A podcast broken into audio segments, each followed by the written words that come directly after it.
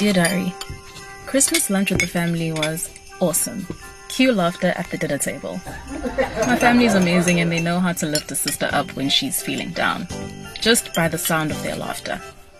In other news, I had dreaded the conversation with Gran.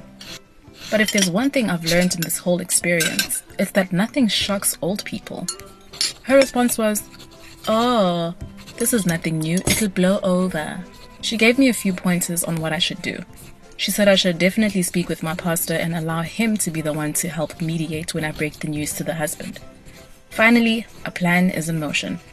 She swore to keep it a secret and encouraged me and reminded me that it's life and these things happen. She even offered to be the one to tell my mother. But Gran believes it's best for the husband to know first before anyone else, which is true, I guess. So, when I get back home, I'll call my pastor and set up a meeting. But for now, I just want to forget and just enjoy this time with my loved ones.